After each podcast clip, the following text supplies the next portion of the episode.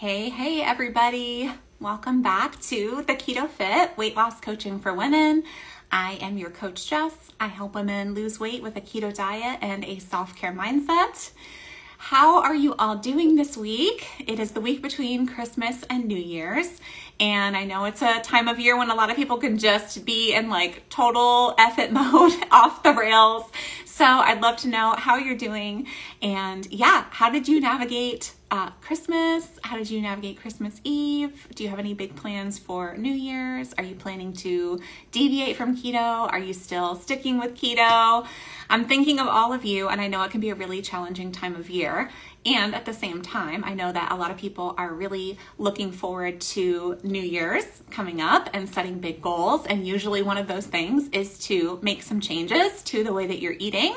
I know a lot of people around this time of year are probably really interested in um, either starting keto uh, brand new, maybe you've never done it before, or maybe you did and you fell off, or even during the holidays, you had some deviations and you're ready to get back with it and stick with it and stick with it for the long term. And today I'm going to be interviewing a really special guest. Um, she's Bri Hershey. Make sure that you are following her on Instagram. She's at Bri, B R I underscore Hershey, like the chocolate bar. And she's going to be joining us in just a couple of minutes here. But Bri is a high school teacher from Minnesota. Um, she's just like a regular person, like you and me. Um, she's not like a keto coach or an influencer or anything like that, but she's got an amazing success story of losing 130 pounds on keto. And I've been following her for a while on Instagram, and I just love her whole energy. And um, she's got a really great following, and she's just here to serve other people along the journey with keto and try to help people however she can. So I wanted to have her on and interview her because I want you to get inspired by her story and I also want you to be able to find some resources from her story as well. So, I mean, I don't see many crazier success stories than losing 130 pounds on keto. It's very dramatic, it's very awesome. So, I'm really excited to interview her on all the things. But as we're waiting for her to join, I just wanted to give you guys a couple of quick announcements that if you are interested in starting a keto diet or recommitting yourself to a keto diet and you need something free resource today, um, I want to let you know that I have a free Keto Kickstart PDF that you can grab on my website today. It's theketofit.com slash free guide. So hop on over there and join in. And Bri has just joined us, so I'm going to be pulling her up on stage. So yeah, go ahead and grab that free resource when you can. And at the end of today, I'm going to be sharing with you a little bit more information on some resources that you can get your hands on. But welcome, Bri. Hi. Hi, thank you so much for joining. I was so excited that you were able to take some time on your Christmas vacation as a teacher and spend some time with us here today. So, and I love the Christmas tree in the background. Thank you so, so much for your time. Of course, of course. So, um, catching you right after coming back from a cruise? Yes, so went on a cruise right before Christmas Eve, which was super fun. Um, it was kind of fun to go with my mom. It was actually a fun little story. I actually brought her because I was on a game show last year and I won. And wow. she, yeah, she was actually able to go with me and be in the studio audience. And after I'd won the game show, I wanted to kind of like spoil her and kind of say thank you for like being there and supporting me. And so I told her I wanted to take her on a cruise. And so we went wow. on a cruise. That is so fun. So you mm-hmm. did a cruise before Christmas, and then you did another cruise after Christmas. I were did. both of them with Virgin. Did you do Virgin for both? Yeah, uh-huh. so they had um, some really good deals going on because obviously it's a new cruise ship. It's um, kind of like a whole new brand, and so yeah. because of that, they had some really good deals. So I booked the first one um, for Thanksgiving, and then when you're on the mm-hmm. ship, they had a lot of deals of like, oh, book another oh, yeah. one in you know to 2021, and like here's an even better deal. And I was like, okay, so we were not really planning to do two, but it ended up being that way. Nice. That's so yeah. cool. I know they they always get you. If you guys are joining us live right now and you've ever been on a cruise, drop us a heart. Um, I actually just went on a cruise as well. I went on a Disney cruise oh. and they do like a special Merrytime Christmas cruise. Have you ever done Disney? No, it's my dream though. I used to work for Disney, so it's always been kind of like a goal to go on a Disney cruise, but those ones are luxury. They're expensive. So it's one of those ones I got to save for a little bit. Um, yeah. yeah, it's not cheap, but they look amazing. Yeah. Well, my husband is a Disney travel agent. And so he got like a deep, deep discount because yeah. I think with especially with COVID, um, not a lot of people have been cruising. And Yeah. so I think um, they they offered some really awesome discounts um, to their travel agents. But if you ever Yeah. need help, you know my husband can get you some some good rates. But Yes, yeah, Disney definitely. is so much fun. And you used to be a cast member. What did you Yes. do? Um, I actually was um, doing the Disney College program, and I actually Oh, got yeah. to do. I worked as like a hostess in Crystal Mhm. Palace in Magic Kingdom, and then I got to do some singing too, which was pretty cool. Wow, that's so Yeah. fun. What was like? What did you want to do with that? Um, nothing. I just wanted to work at Disney. I always knew I wanted to be a teacher, and it just was like a really random, like kind of in my college years. I just saw it pop Yeah. up through an email, and I was like, "Hey, this sounds fun." And so I essentially just went down there for like a fun kind of long vacation to work down there, and then came back home and became a teacher. So it didn't really do anything. It was just more Yeah. for the fun of it. That that is really fun. Okay, who's your favorite Disney princess? Oh gosh, I would have to probably go with the classic of like Cinderella, but if we're talking like Mhm. movies, then it would be like Pocahontas or Mulan. Ooh, good choices. Good Mhm. choices. Yeah, I'm gonna have to go with Elsa. Like she, Oh, she's the most complicated character. Like, Yeah. and I'm like, yep, I I feel you, Elsa. Yeah. yeah. That's great. Cool. Okay. Well, I'm so excited, and I'm already getting to know you better. Yeah. Um, but would you just take a couple of minutes and share with us a little bit more about your story of how you discovered keto and how much it's transformed your life?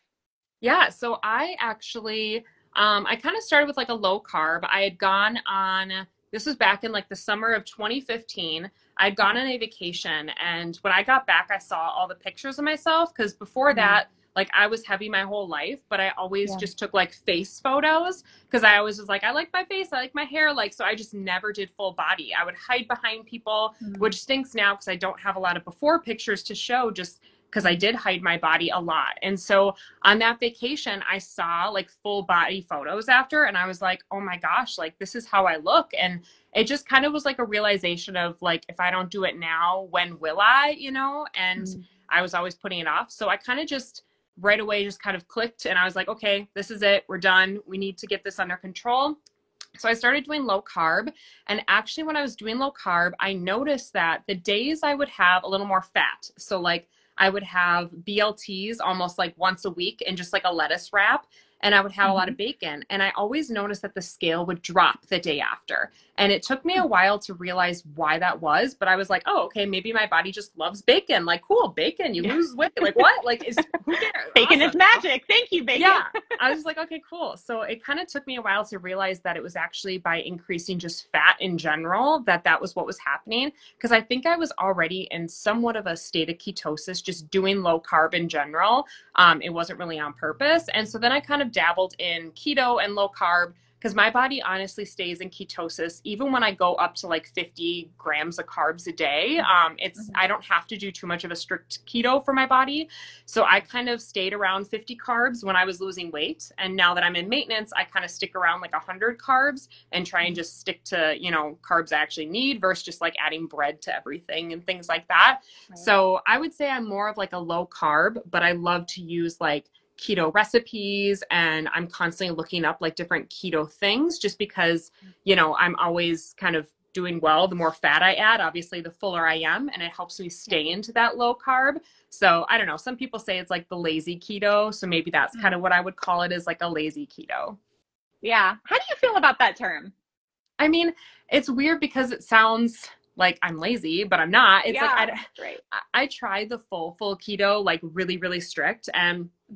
I was okay with it. I, I didn't see like a me losing more weight. I felt like I was still just kind of losing the same amount as I was before, and it was honestly just really strict for my lifestyle. Like it was just really hard, and I felt like it was really restrictive, and I I just didn't. I don't know. I I tried it, but it was so hard to stay on it. And I realized when I was too restrictive for myself, I'm like an all or nothing. And I would like all of a sudden I make one mistake and I'd be like, ah, screw it, I'm gonna go eat a donut. You know, so Mhm. I realized that having that balance was a little bit better for me personally than trying to be so strict. Yeah, yeah, that makes sense. And I love what you're saying because, um, you know, my thing is like I help women lose weight with a keto diet and a self care mindset. And so for some people, like I think it really depends on your personality type, and you are the expert on you. And so often we surrender ourselves um, and just like no i have to follow this exactly as these people say that i'm supposed to do it and yeah. you know i have to eat clean keto i have to do it perfectly because i don't want to do lazy keto i don't want to mm-hmm. do dirty keto like oh my god you know so yeah. like let me just like forget about what I know about myself and just follow all the rules. Yeah. But when we do that, we're not enjoying it. And then mm-hmm. we wind up self sabotaging, like you mentioned. Totally. So it's totally. so important. And like, obviously, you stuck with this for quite a long time to be able mm-hmm. to see the progress that you have. So, like, that's probably one of like the secrets to the secret sauce, right? Like you have yeah. to find a way to make it enjoyable in order yeah. for you to stick with it long term. Yeah yeah, you'll get the keto police for sure, like, you know, being like, oh no, this isn't keto or don't do this. And I'm like, guys, I'm I'm not full keto. Like I this is what works for me. And of course, like you gotta use what works for you. Like I'm not here to say like, here is the diet plan, do it and you'll yeah. lose weight. It's like every diet works as long as you yeah. stay consistent with it, you know, and you got to yeah. find what works for you. Like some people do so much better with, you know, Atkins and some people do so much better with like a high carb, low fat. Like if that's what you, works for your lifestyle, go for it. Like I'm not going to tell you yeah. no. You just got to find what works and if you can stay consistent on it, then like awesome. Yes, you're absolutely right that consistency is the name of the game. And so, yeah, you have to find what works for you. Um, there are a ton of keto police, and like that's one thing that honestly just drives me crazy more than anything about being in the keto space is like mm-hmm. how dogmatic people become about it, and like it's almost like politics and religion like diet has become like like oh, yeah. diet wars and like it's just like you're wrong and you're leading yes. people astray and yes. demonizing other people's ways of eating but you're so right the diet that works is uh, oh that's so awesome shannon's saying how how proud she is of how far you've come um, yeah, she yeah, saw me like literally incredible. like at my heaviest and has Aww. seen me at my lowest. So she's kind of seen all the way because I've been friends with her for like seven years. That's so cool. Yeah. Shannon is a good friend. Love you, Shannon. So, yeah, it's just so important to find what works for you and to not look at things as morally right or morally wrong or any kind of a dogmatic approach, but just find what works for you and what um, what is self care for you.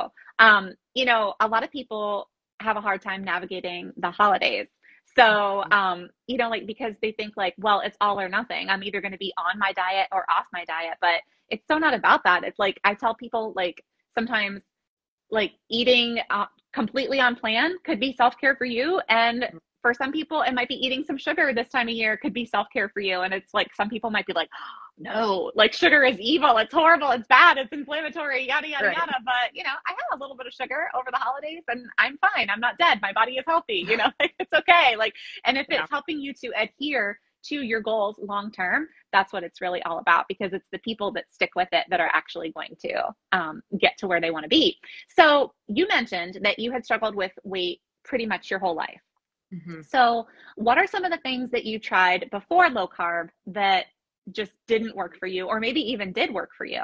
Um, and and tell us a little bit about like you mentioned your whole life, but like when did you first start to actually feel uncomfortable with your weight? What was that? What was that journey like for you? Where did what type of messages do you feel like you internalized regarding your weight and body image?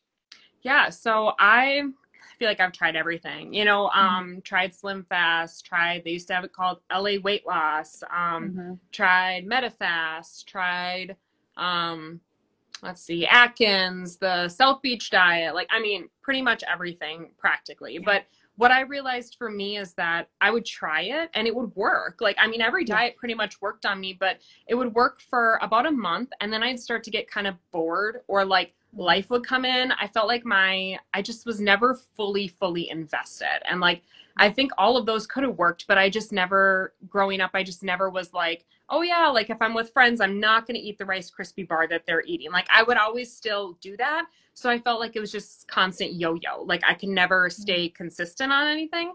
And so I probably noticed that like I would say it was honestly middle school was kind of when I started to notice like I didn't look the way that everybody else did. And that was honestly when I went on like my first diet, which is like mm. so young, but I was surrounded by it. Like all my friends were thinner. So like how could I, you know, look like them and be active like them and that kind of thing. So I was always kind of I felt like on diets growing up, like on and mm. off and on and off and on and off. And my parents were so wonderful that they would like buy me anything I needed. You know, you want to try this one? Okay, we'll invest in this. But I don't know, I just felt like I was never fully invested until I was an adult. And I think I was 24 or 25 when I finally did the low carb thing. And I, I mean, it really was like something snapped. Like I felt like mm-hmm. I finally just was like, okay, this is my lowest point. Like if I keep mm-hmm. going like this, I'll never get it back. So like I'm already heavier than I ever wanted to be. So if I don't stop now, like then what?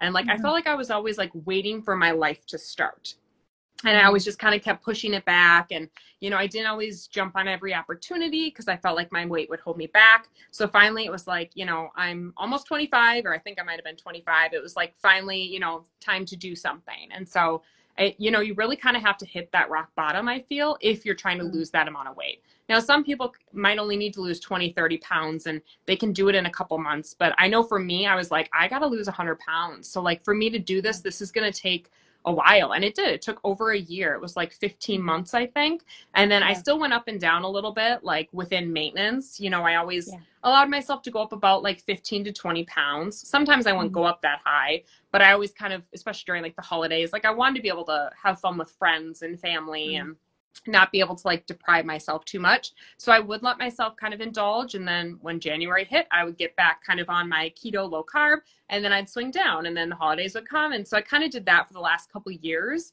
And I never really let myself go too much more than 20 pounds. That was always kind of my like anchor of like, mm-hmm. I felt like if I hit that, I'd be like, okay, it's okay. Like I can lose 20 pounds. That's okay. But I always felt if I let it go too far, like 30 or 40, that's when I would probably be like, oh, now it's too hard. And oh, it just seems so far away. And so I kind of know myself and that I yeah. couldn't let that goal get too far, but I could let it yeah. get a little bit just to indulge a little. But yeah, so I mean, yeah. it was kind of a my whole life kind of going up and down and trying everything. And, you mm-hmm. know, I, it just happened to be that low carb seemed to work when I hit that breaking point. And it was really just how I realized that it worked for me was actually tracking my macros. Mm-hmm. I did I downloaded MyFitnessPal, you know, the app. Mm-hmm. And so I kind of just started tracking everything I ate, whether it was like carbs or not. And then I started to kind of realize, like, okay, I feel better and I'm doing better the lower my carbs are. And so it was actually just kind of this whole like me realizing it. I, I didn't really have like a guide or anything to really like push me. I just kind of felt what did my body feel good with? What was I seeing results with? And that's kind of where I landed was low carb. Yeah, yeah, that's awesome. So how much have you gotten into kind of like the nerdy nerdy stuff of like the science of low carb? Did you ever like delve into that or are you just like, nope, just works for me. I don't really care how it works. Like t- tell me more about your personality and and how that journey's been for you. Yeah, so I definitely have done the nerdy side for sure. Um, mm-hmm. Being a teacher, like I'm all about like I need to know all information, all sides. I want to see the yeah. good, I want to see the bad, I want to hear both sides of the argument. And that helps yeah. too, because like I have come across people in my own life that are like, no, I don't know if you should do that. Like keto's bad. Like I've heard bad things. I'm kind of like, well, like, no offense, but like I'm doing great on it. And like the science mm-hmm. I've read has been good. And I do still have naysayers nowadays. Like even after I've kept off the weight for five years, yeah. I still have yeah. people that will come and be like, I don't know if that's healthy. And I'm just kind of like, okay, well, no offense, but like I, I'm kind of a living breathing person that is it's working for. So like you know it's hard for me. I just listen to them and i'm like that's fine. If it doesn't work for you that's totally fine but it does work for me. So yeah. you know i did get into kind of the science of it and like i what really helped me was understanding that if i am hungry on a low carb that adding fat really really like is beneficial because you know mm-hmm. we're so used to growing up and thinking fat is like don't everything needs to be low yeah. fat don't have fat fat's bad blah blah blah and so yeah. it did take me a while to really understand and really read and understand how our body can thrive off fat. And, you know, it's actually can be good, you know, like healthy fats and it helps me to stay full. So, you know, I do feel like I need to be on somewhat of a calorie deficit when I'm losing weight and adding that fat in helps. Like it keeps me full. I mean, that's literally what it does. And so, you know, adding extra fats in my diet seemed weird at first and it kind of mm-hmm. threw me, but now I understand kind of why. And, you know, those days I don't have to eat as much, or I can, you know, do intermittent fasting longer, or whatever it may be. So it definitely, the science was interesting. And I still read about it and I still learn more and more because obviously the science is getting better and better, you know, than even 5 mm-hmm. years ago when I looked into it. And, you know, Yeah. I even have some of my doctors like who used to kind of not be for it. Like I was talking to one the other day and he's like, "Oh yeah, like me and my family are actually going to try that." And I was like, "Wow, cuz 5 years ago you told me that that was bad." So okay, Yeah. like glad to see that it's starting to turn and people are starting to accept it more and it's no longer this like crazy faux pas. Yeah. Yeah, totally. It, it is really good to see the public opinion changing. I started eating keto in November of 2013. So just maybe like a year or so before you. And, you know, at that time, I- feel like more, it was probably more like 2014. It started becoming um, more acceptable, but like Mhm. just literally probably in the past two to three years, it has Yeah. like exploded. I'm pretty sure like 2018, it was like keto was the number one diet of the year or whatever. Like everybody Yeah. at that point started hearing about it and it become became more mainstream.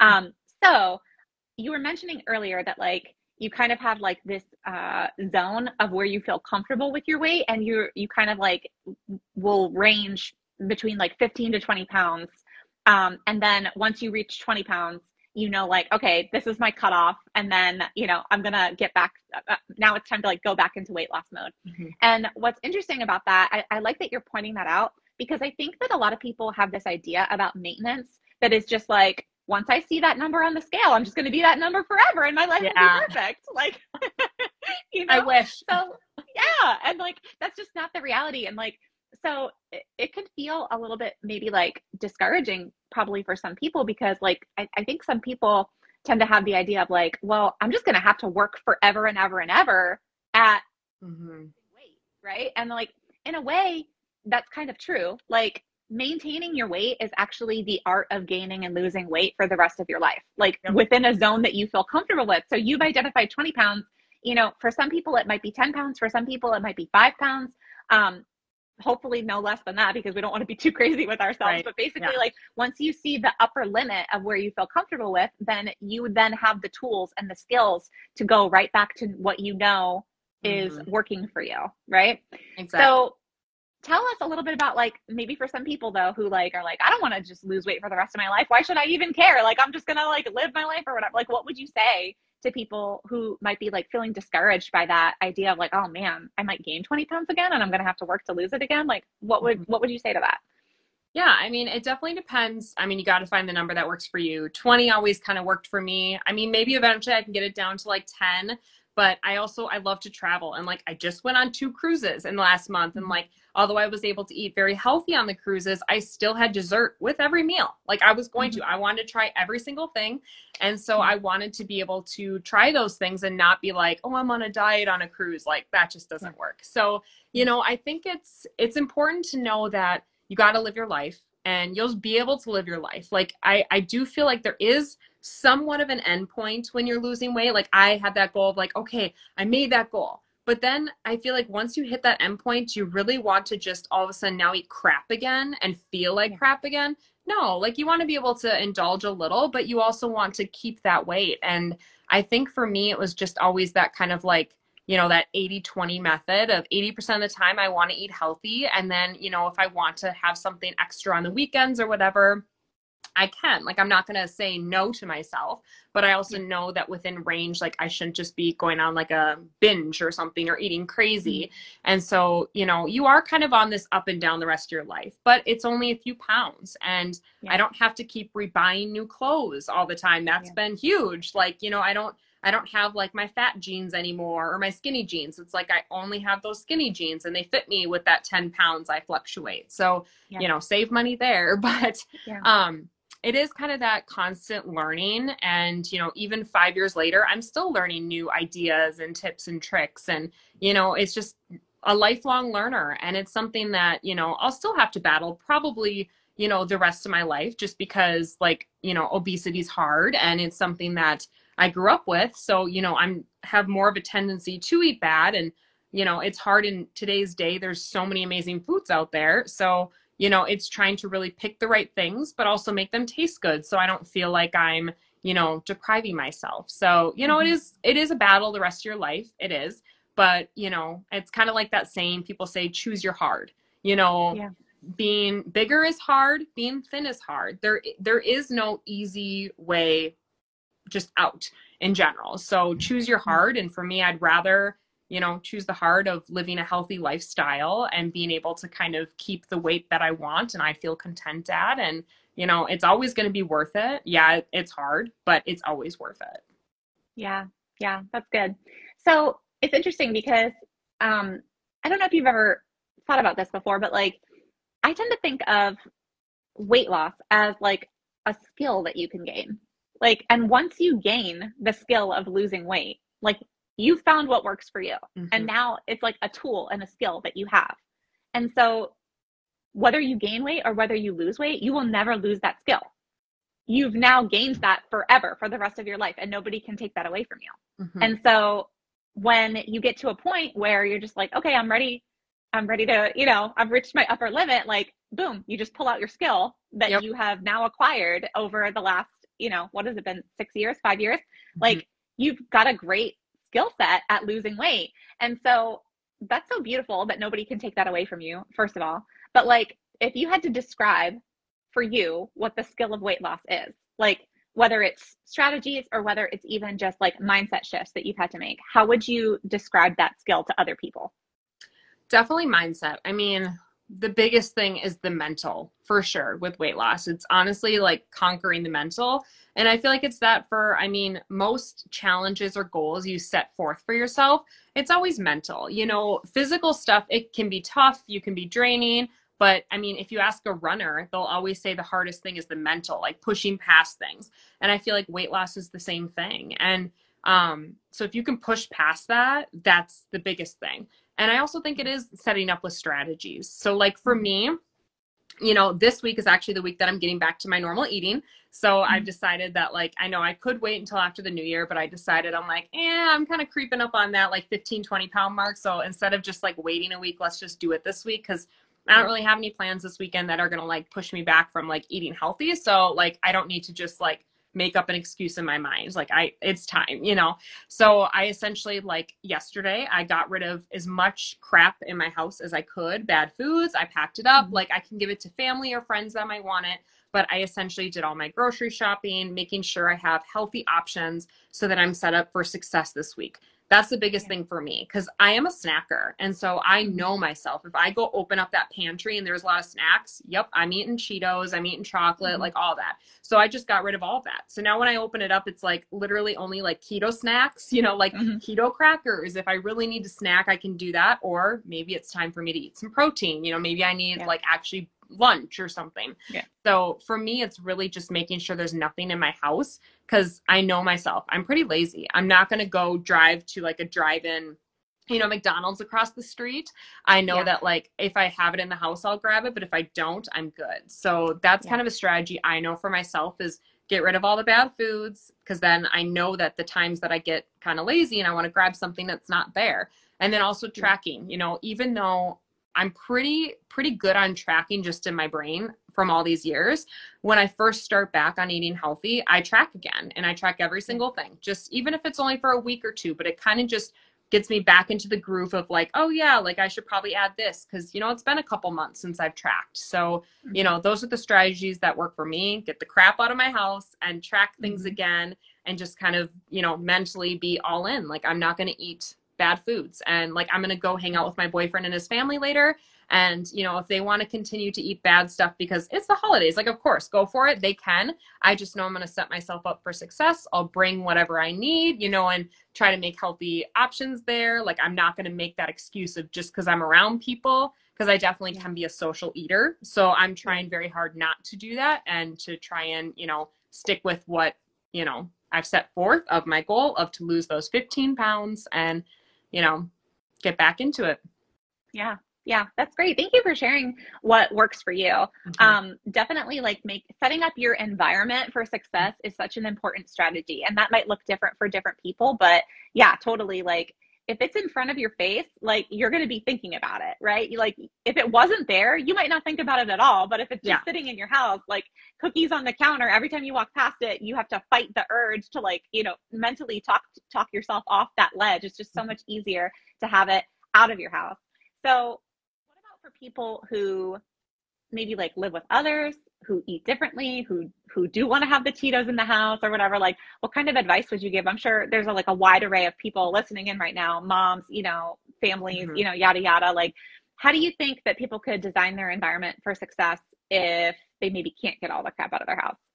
Oh yeah, I mean, when I first lost weight, I was living with my parents. So, mm-hmm. and I lived with them, I think through the entire um, portion, 15 months where yeah. I lost weight. To be honest, I I think I might have lived on my own for a couple months of that, but I was around them and they were not on a diet, and I was not yes. going to tell them that they had to change their lives because they yeah. hadn't made that same choice as me and that's fine they didn't need to that wasn't on them to do the same thing so right. we essentially kind of came up with a system of like there was above the microwave was kind of like the naughty area i would say where that is where the stuff that i would stay kind of away from and so yeah. i had to like make that decision with myself of that I was not going to go up there. And it was that mental decision of just not going to open it. I don't need to know what's up there. And they were very respectful too when I first started. Like they would try not to eat those in front of me. Finally, I told them like it's okay. Like I, I, it's good for my mental. Like to see you eat a bowl of Cheetos and I'm not going to have it because I'm so mm. happy with where I'm at that I'm not going to ruin it. But it did take me a while to get there, and they were trying to be really like respectful. Of, like they eat it in the other room. But then I was like, I don't want you to be a closet eater. Like I'm not trying to yeah. make you into something you know worse. Like it's okay. Like you know, and so. I essentially just tried to stay away from those areas and try yeah. to kind of, you know, fill my body with you know a lot of protein and a lot of fat so that i would be really full so that when i'd see them eat something like that i was honestly not hungry like i, I honestly yeah. was just like no i'm actually really full from dinner so this is a great time for you yeah. to eat that piece of pie because I couldn't even eat it if I wanted. And so, yeah. you know, it it was being around people and it was that mental and just trying to make sure that they kept everything into one area. And that that worked for me, just kind of staying out of that area. Obviously living alone is much easier now. Um, but I definitely didn't live alone when I lost the weight. Yeah, yeah, that's such a good strategy. Um, and a lot of my clients, you know, do live with other people as well. So mm-hmm. that's a really good strategy that you use. As, as long as, like, if you could get it behind closed doors so that you're not seeing it, then that's helpful. And a lot of my clients, too, like if they have a pantry or um, like the, the refrigerator, they'll just move all of the stuff that they want to focus on eating to like the front and center yeah. of their attention. So it'll be like the shelf that's at eye level or whatever. Um, so as much as you can get it out of sight and put the stuff in front of you that you want to, mm-hmm. you also used another good strategy that I would call the crowding out method, which is that um, you basically ate to satiety of protein and fat so that you basically crowded out the desire for eating something that you didn't want to eat. And so that's another really fantastic strategy. A lot of times people um you know, they think that to lose weight that you have to restrict yourself so much, right? Mm-hmm. But like honestly, the biggest the best strategy for weight loss is appetite suppression. And so mm-hmm. like if you're filling yourself up with protein and as you mentioned like fat was like a huge game changer for you like if your appetite is suppressed then you're not going to want to eat. But because we restrict ourselves so much um, that's when we wind up you know just binging and eating a bunch of stuff that is not filling you up whatsoever.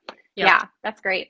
So kind of like this whole topic of um, mindset because I asked you, like, you know, the skill of weight loss, like, and you were like, yeah, totally mindset. Like, mm-hmm. what are some of the limiting beliefs that you used to hold about yourself surrounding like weight and weight loss um, that you believed about yourself that you think really held you back?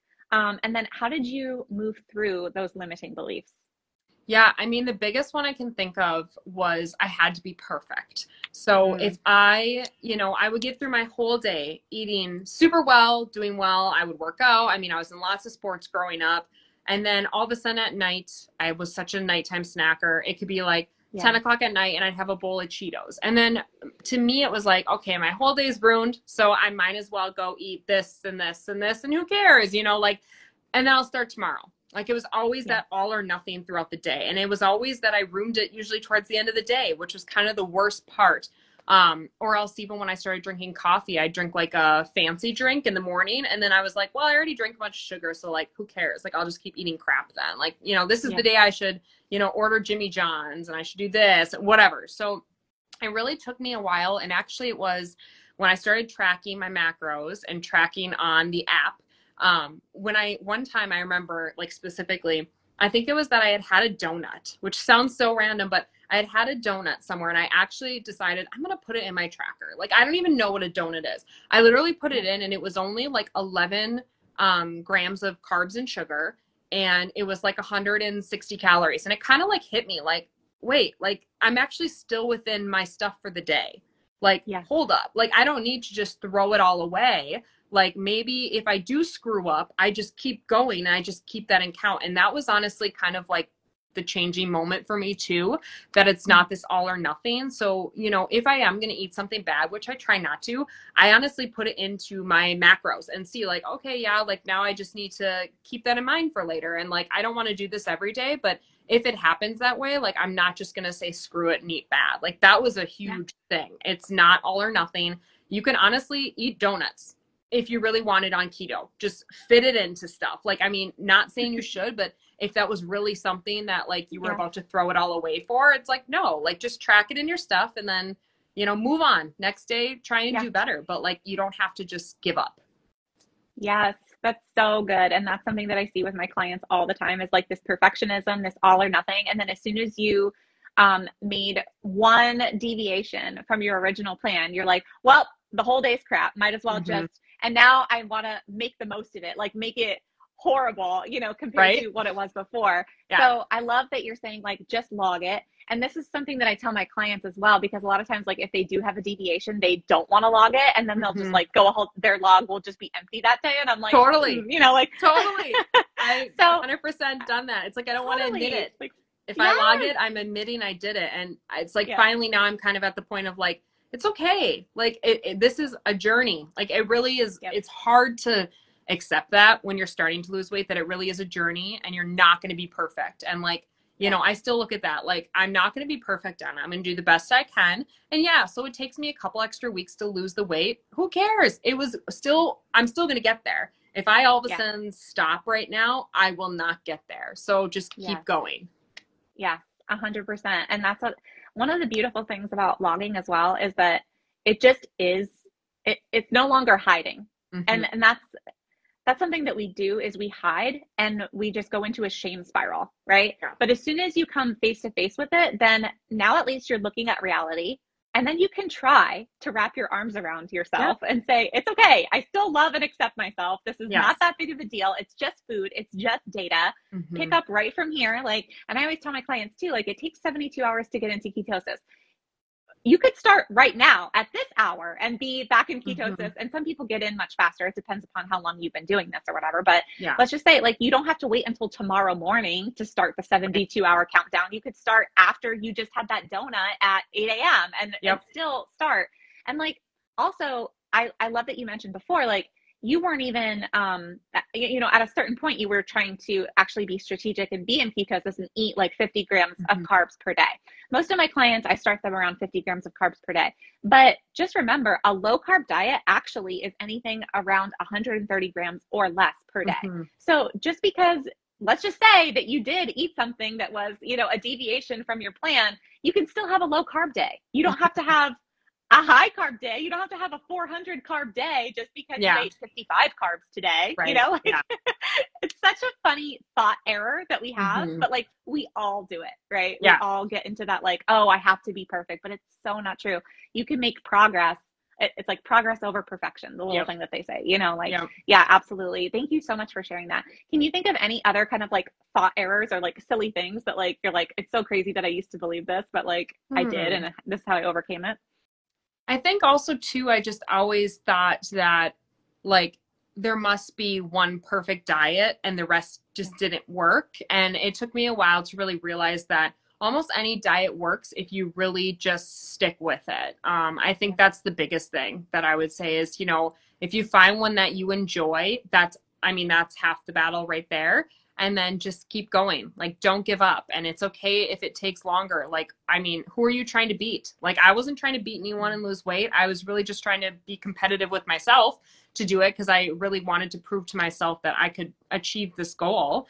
But, Yeah. you know, anything you do, just keep going. Like, it's, there isn't, I don't know. I feel like we're always kind of like, what's the best, the newest? What? Oh, this one must work better than all the other ones. And I'm like, I don't think so. I just think that when you find one that you like and you enjoy, stick with it. Like, just stick with it. That's the main thing. Every diet can work. It just you got to find the one that you actually like because it is a lifestyle. It is something that you should hopefully keep forever. And you know, I probably will be on like somewhat of a low carb lifestyle the rest of my life. And it mm-hmm. doesn't mean that I'll never eat pasta again, but I'm not going to eat pasta every day. I don't need yeah. to eat pasta every day. I don't think that's healthy for anyone. So it's just kind of finding like what kind of rotation works, what kind of cycle works for me, and then whatever works for you.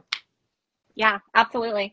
So um, I agree. I think that whatever diet you stick with, like in the long run, is the one that's going to be best for you. But there are different pros and cons and benefits of rewards to different types of things. So, for mm-hmm. example, somebody who's eating high carb and low fat, they're going to be able to eat very different foods than somebody who's um, low carb and high fat. Mm-hmm. So, it's like if you want bacon to be on the table, you should probably consider eating high fat and low carb and think mm-hmm. about like, whoa, you get to eat all of the meat that you want and including the fat like chicken wings bacon you know yeah. avocado like um, nuts seeds like nut butters all of these things like heavy cream like yeah if that's your jam but then like yeah you're gonna not gonna be eating pasta you're not gonna be eating rice you're not gonna be eating granola you're not gonna be eating bananas you know like mm-hmm. whatever it is like it's always a trade-off so um, I think that basically the the only diet, in my opinion, the only diet that is definitely not going to work for you.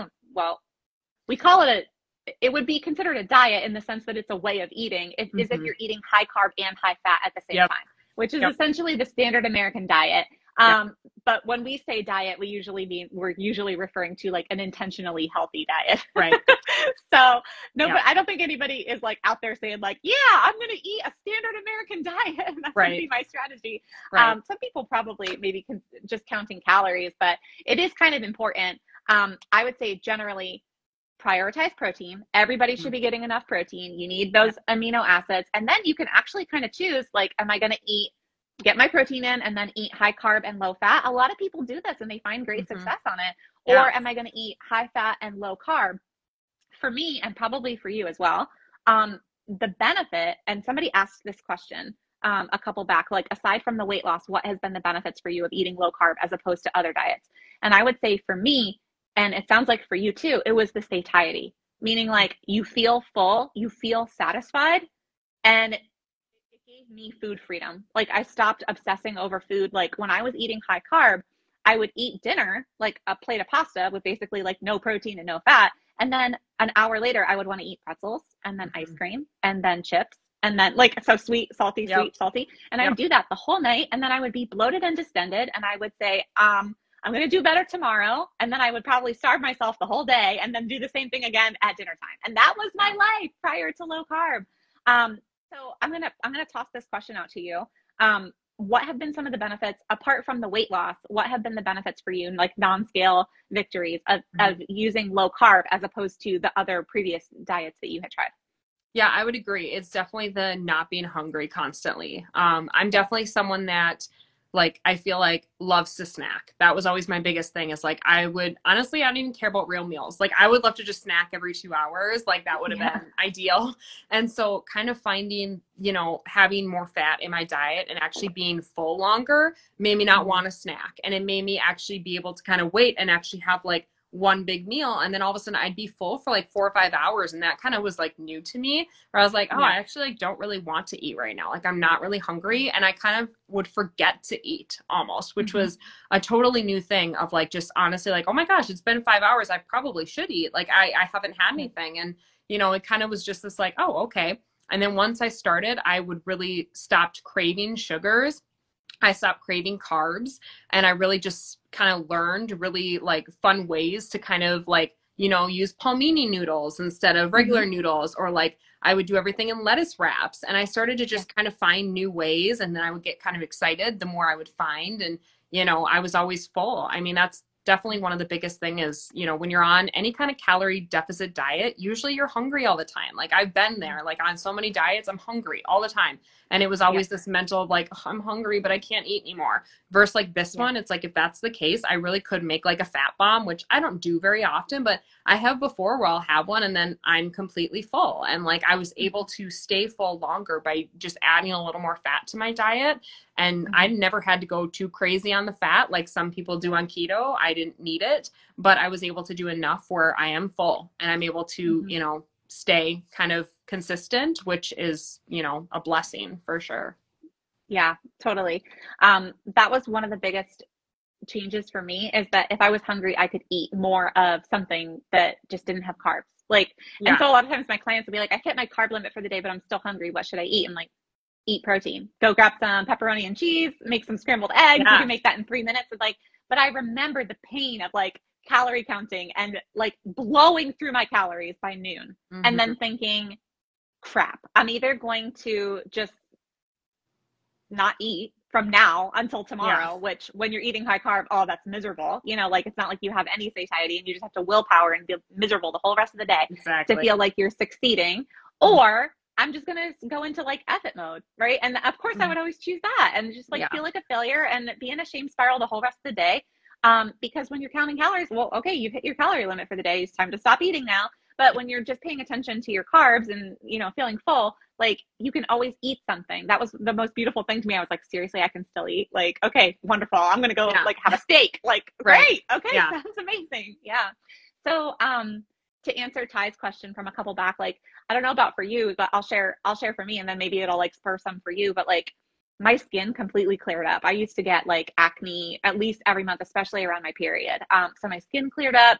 Um, I used to have painful PMS uh, before my period all the time. I don't have any PMS. I don't get cramps, guys. My my wow. breasts aren't sore, like nothing. Like it's almost just like I mean, I know when it's coming usually like mentally and because I track it and everything, but like I'm not uncomfortable as a mm-hmm. result mm-hmm. of it, um, which is incredible for me. I used to be like on the Midol. Migraines. I used to get migraines all the time. They completely disappeared. Like I used to like basically have Excedrin, you know, probably several times a week and like wake wake up with migraines. It was all hormonal and like keto just totally balanced out my hormones.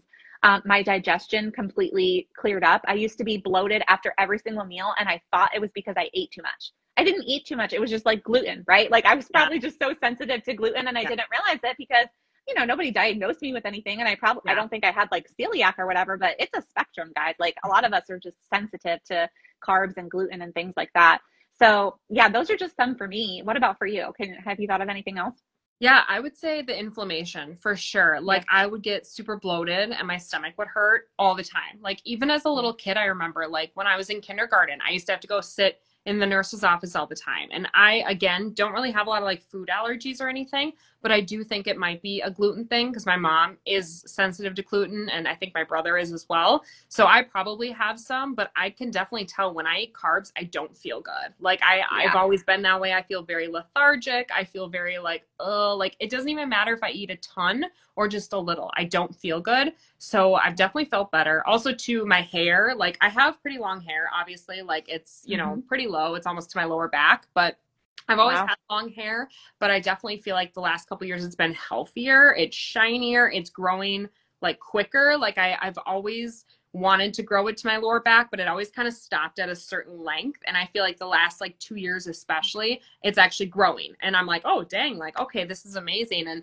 you know, even my mom the other day was like, your hair is growing so long. Like, are you taking new vitamins? And I'm like, no, I think I've just been really trying to like you know eat healthier i mean i have been for five years but i've been extremely um, especially over the summer i was very very um, like consistent with it because i really mm-hmm. wanted to hit like my final goal weight because i was always kind of would get close but i never actually fully hit it so this summer i kind of made like the okay i'm going to be extremely healthy and like stick to it like i'm not going to make excuses and i feel like then my hair actually got better which is funny because mm-hmm. i've talked to some people who you know, are doing like a calorie deficit or doing other diets, and they're like, my hair is starting to fall out. Am I not eating enough? And I'm like, you're not eating enough protein. Like, oh my gosh, that's like, what it is. Hair, yeah, hair should not be falling out. It should be getting like stronger and thicker. Like that's what it did for me. So, but I also like I focus on protein. Like it's like yeah. number one is like what am I eating for protein, and then I always try and add mm-hmm. a veggie with it and then mm-hmm. add in a little bit of like oils or things to go with it. But like number one has always been protein. Like I'd rather eat yeah. too much protein. And I sometimes exactly. I probably do, but honestly, that's like the number one focus.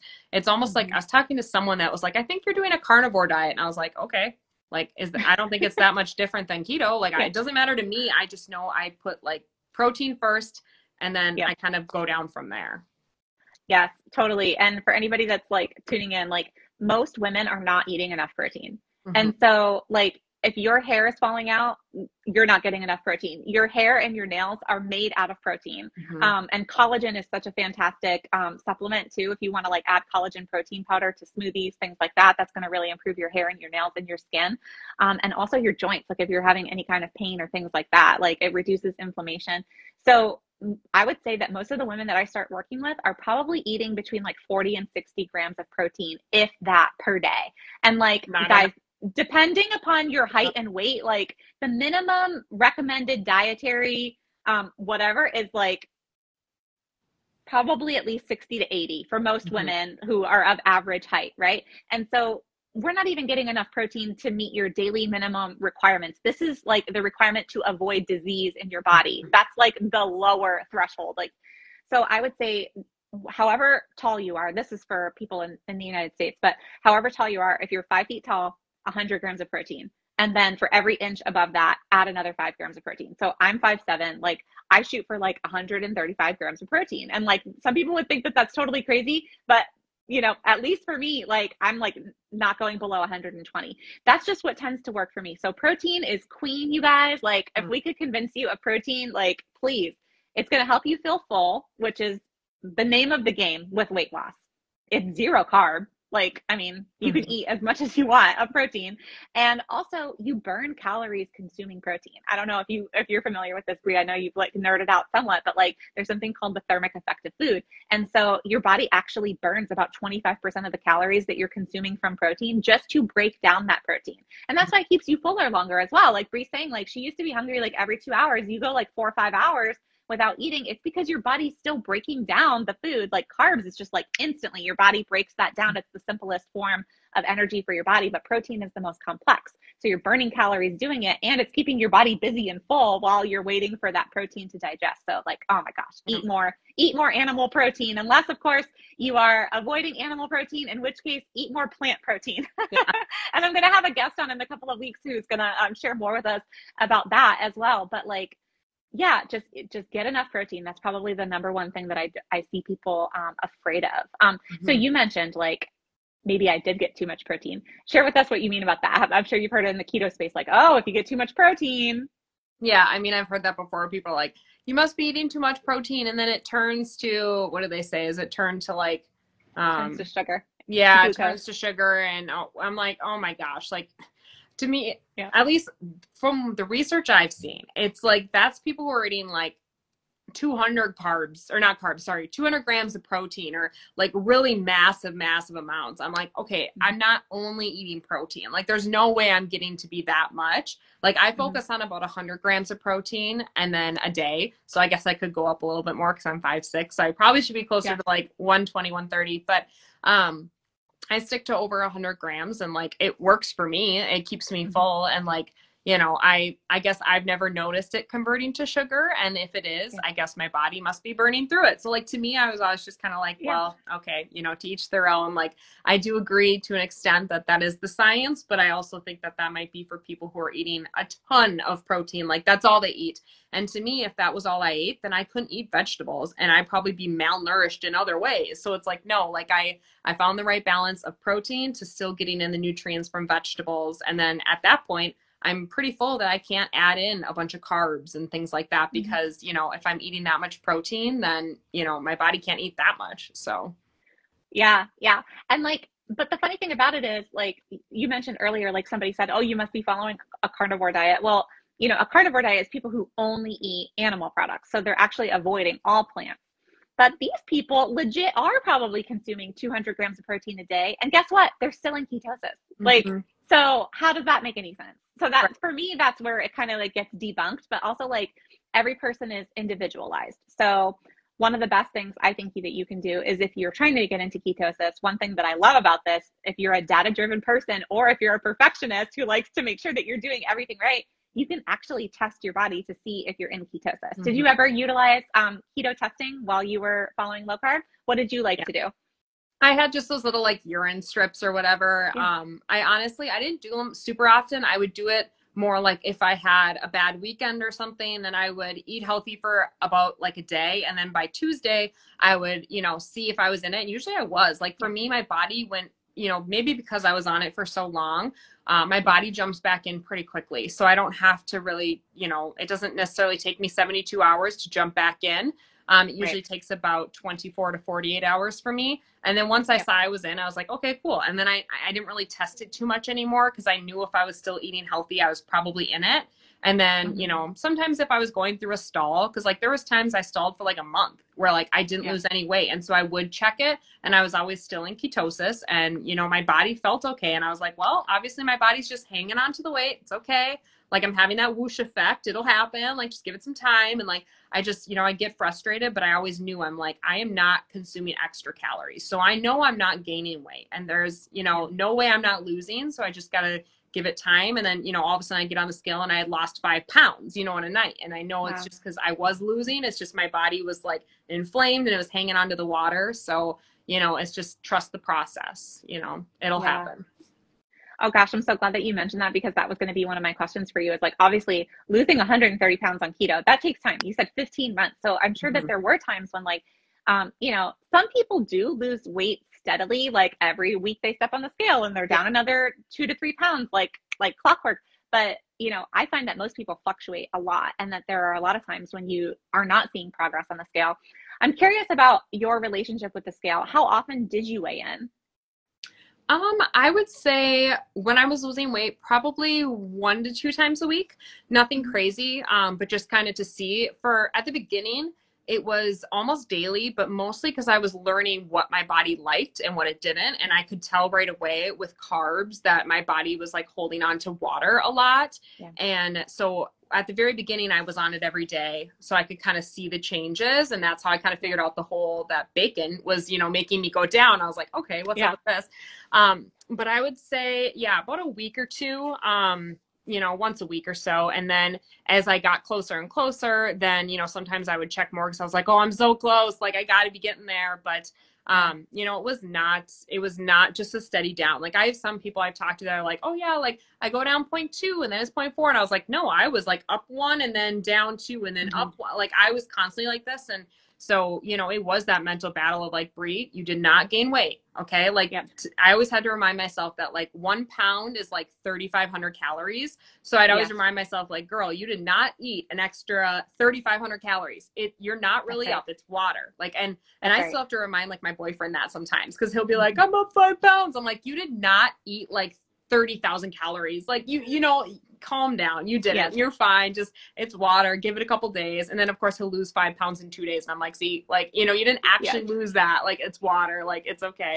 Um, but that's kind of the science of it too that I have to remind myself mm-hmm. of like, okay, Bri, like, you know, losing weight is math in a sense. So like you got, yeah. if you look at the math, you can see like, you know, it, if you keep eating in that calorie deficit, your body will go down. But I also knew mm-hmm. I didn't want to do anything too crazy. Like I was like, I'm not going to eat 800 calories a day or no. something crazy like that. Like I, I knew that, you know, by doing what I was doing, I should lose about one pound a week, sometimes two. And sometimes, you know, I, I felt like I was a slow loser, to be honest. Mm-hmm. Like people on keto would be like, I lost 15 pounds this month. And I'd be like, I lost six and then the next yeah. month they'd lose a bunch and I'd be like, I lost four. But I just kept reminding mm-hmm. myself, like, hey, if you're going down, whatever. Like, you know, yeah. it's fine. As long as I'm still going down, I'm not going to get frustrated that this is taking me a while. Like, I'm just going to, yeah. you know, power through and not give up. And that's kind of the main thing. So, like, I was definitely one of the slowest losers of like people on Facebook that like I was in groups with and stuff. Like, I was not very quick on it, but, you know,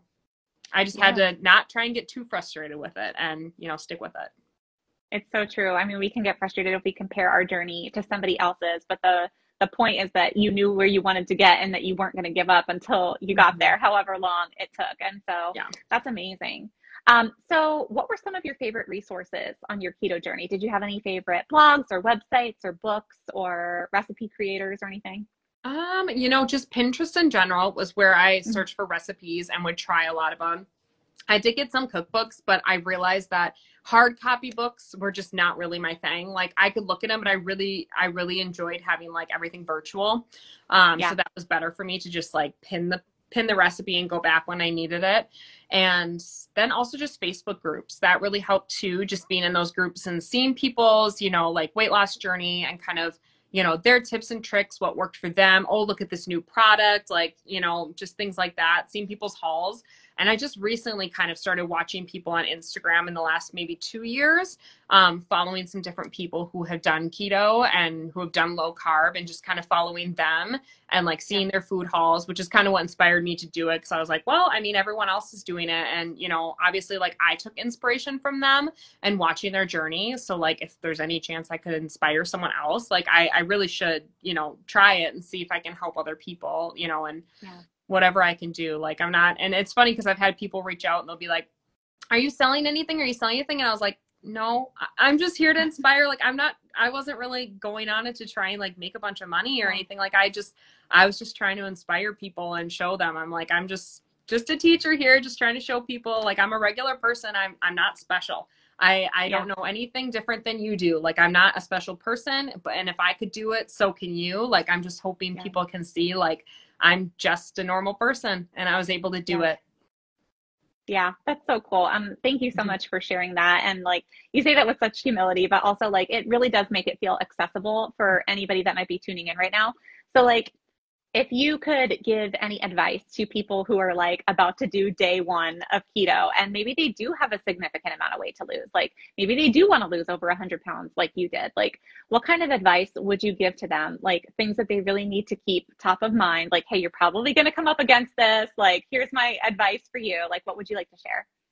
I would say two things. So, number one, have small goals because, like, the big goal of over a 100 pounds is like lofty and it's going to take you mm-hmm. probably a year, maybe more. So, like, it's kind of scary to think about that, but also kind of cool to think, like, oh my gosh, in a year from today, I could look completely different. Like, how cool is yeah. that? But um, I would say keep small goals, like your first goal of just losing like 10 pounds and see if there's mm-hmm. something you can do for yourself. Like I really did make those like goals of like when I lost, every time I lost like 20 pounds, I would do something like I get a pedicure or I'd go buy some new makeup or like things like that just to kind of like spur myself on and kind of treat myself.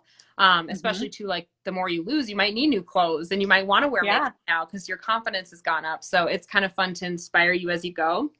And then the second thing I would say is just really fill your mind with like minded people and things that really help you. Like for me, it was always, you know, before I went to bed at night, I would always play on my phone. I'd look through the people's Instagrams. I was looking through mm-hmm. Pinterest. Like I really just tried to like put myself in that mindset every single day. And that's what really helped was kind of being in that community and making yeah. sure that I was doing it every day. Because if I kind of, you know, was really busy that day and I wasn't really like seeing everyone else's progress, then I might kind of slip. But if I could really keep myself in that community, be talking to people, be looking at Facebook posts, be looking at recipes, and really just keep my mind on it, I felt like that's what helped me kind of just stay on it and not lose, you know, motivation and not lose that consistency factor. So just really staying in it and knowing it's a community and people are there to help you. So like, you know, anyone can message me. I mean, I, I can try and give you ideas and obviously message you and like be able to just talk to people. Because sometimes just asking some questions and you know keeping it fresh on your mind is what will help keep you um, steady and consistent. Absolutely. Thank you so much for sharing that wisdom and like what you're saying is like totally like backed up by science. Like anybody who's like a habit expert like they'll tell you like set small achievable goals and then reward yourself because whatever you reward, you repeat. Your brain loves the dopamine hit of mm-hmm. getting rewarded. And I love how you gave some really good examples of like non food related rewards because a lot of times I'll be talking to my clients and I'll say, What can you do to celebrate? And they're like, Well, normally I just celebrate with food. So I don't know. Like, and I'm like, I'm trying to like, Well, what do you like doing? You know, some people like pedicure, some people don't, you know, like, but whatever it is that you like, you would actually find rewarding go ahead and do that because mm-hmm. yeah we tend to think like no i have to keep pushing myself hard and i'm nowhere near close to where i want to be 10 yeah. pounds is nothing when i have 100 pounds to lose but like no truly like it if you if you feel rewarded that's what's actually going to keep inspiring you to keep going and then the other thing that you talked about like um, staying engaged in the community like really you're probably getting two benefits out of that that like habit experts will say like it's really important to attach this to your identity and so when you find yourself a part of a tribe of people mm-hmm. that is contributing to like no this is my identity now like Um, not yep. that that's all you are, not like in an unhealthy way, like, oh, I'm a low carb person and you're a non low carb person, yeah. so get out of my life. Not like yeah. that, but like it is really encouraging to surround yourself with people who are on the same journey as you and to find find your tribe essentially. Mm-hmm. And then also like looking at other people's success stories and like constantly keeping that front of mind or looking up new recipes, fun things to do, like that is keeping your vision of your future self in the front of your mind. And like a lot of times people will say like, "Oh man, I don't feel motivated. I I don't know what happened to my motivation." Like I heard somebody say once like motivation is pushing yourself to do something but inspiration is feeling pulled toward mm. your goal and good. like i love that that really really stuck with me so like it sounds like you kept your inspiration constantly mm-hmm. fueled mm-hmm. by looking at other people's success stories and believing that that could be you too and like if you do that you keep your future vision like even if you're just journaling you don't want to look at other people just like write out in your journal like what you're dreaming of your life to be like and what this means to you and what you're really going towards like that's going to keep you pulled in the direction um, of your dreams instead of like feeling like you have to constantly push yourself in this uphill battle. Yeah. So yeah, this is so good, Bri. Thank you so much for sharing. And um, so I know that you're here on Instagram, obviously for people tuning in, but for people on the podcast, where can people follow you on Instagram? And then also, are you anywhere else on social media, or do you have like a web presence where people can follow along? Uh, no, just Instagram right now because this okay. is still pretty new for me. So it's at Bri underscore Hershey, like the candy bar. Mm-hmm. Um, yep. So you can find me on there. That's kind of where I've been posting. Um, trying to post a couple times a week, and then of course stories almost every day as I'm maintenance. Um, and obviously, it's going to kind of go back into like weight loss mode now, just because I am trying to lose back that like 15 pounds. I let myself fluctuate up, so. Um, hoping to do that in January. So that's kind of my next mission. And then actually, I'm kind of mm-hmm. hoping to maybe put on some muscle. Um, and so that'll be kind of interesting transitioning into that soon, especially too, because from what I've heard, it's less about like calorie deficit. It's more about adding carbs in to fuel your muscles. So that'll be kind of a new thing of like, okay, where is that like range to do? So that's going to be kind of my new journey of figuring out how to do muscle. Um, to be able to just get stronger and all that good stuff. But yeah, so feel free to hang out with me on Instagram. I'm always there. Yeah um, yeah, I don't really have anything else. I, I don't have like really any other kind of web page or podcast. Um, I just started posting uh, end of September. So I've only really been doing this for about three months, kind of posting wow. things. It's yeah, so it's all new to me. I'm just kind of going with it and seeing what comes of it, I guess. Yeah, that's so cool. I'm so glad that we were able to connect and, um, you know, for you to be able to share your story. And thank you so much for inspiring others and just being out there. Like you're just trying to help people for free. I'm sure if people have any questions, they can send you a DM, right? Like if you want to, you know, I'm sure they could pick your brain. Um, so just as we wrap it up, um, I just wanted to share a couple of free resources with people for anybody that is just getting started on the journey. I have a free Keto Kickstart PDF on my website. It's the ketofit.com slash free guide. And it's got a keto grocery shopping list to get you started. It's got 47 free recipes. So if you want to check that out. And then also, um, this Instagram Live is going to be aired later on my podcast, the Self Care Keto Podcast. So wherever you listen to podcasts, just search Self Care Keto and you'll be able to replay this episode and listen to it later if you want to play it again or if you want to share it with family or friends who weren't able to tune into this live. So spread the good word about Bri's story and make sure that you connect with her on Instagram. Bri, I hope that you have an amazing rest of your Christmas break as you're getting ready to go back to all of your um, incredibly fun uh, high school students starting in January. Yeah. So, yeah. Thank you again so much and Happy New Year to you. Yeah. Happy New Year to you. Thanks, guys, for hanging okay. out with us. Take care. Bye-bye. Bye.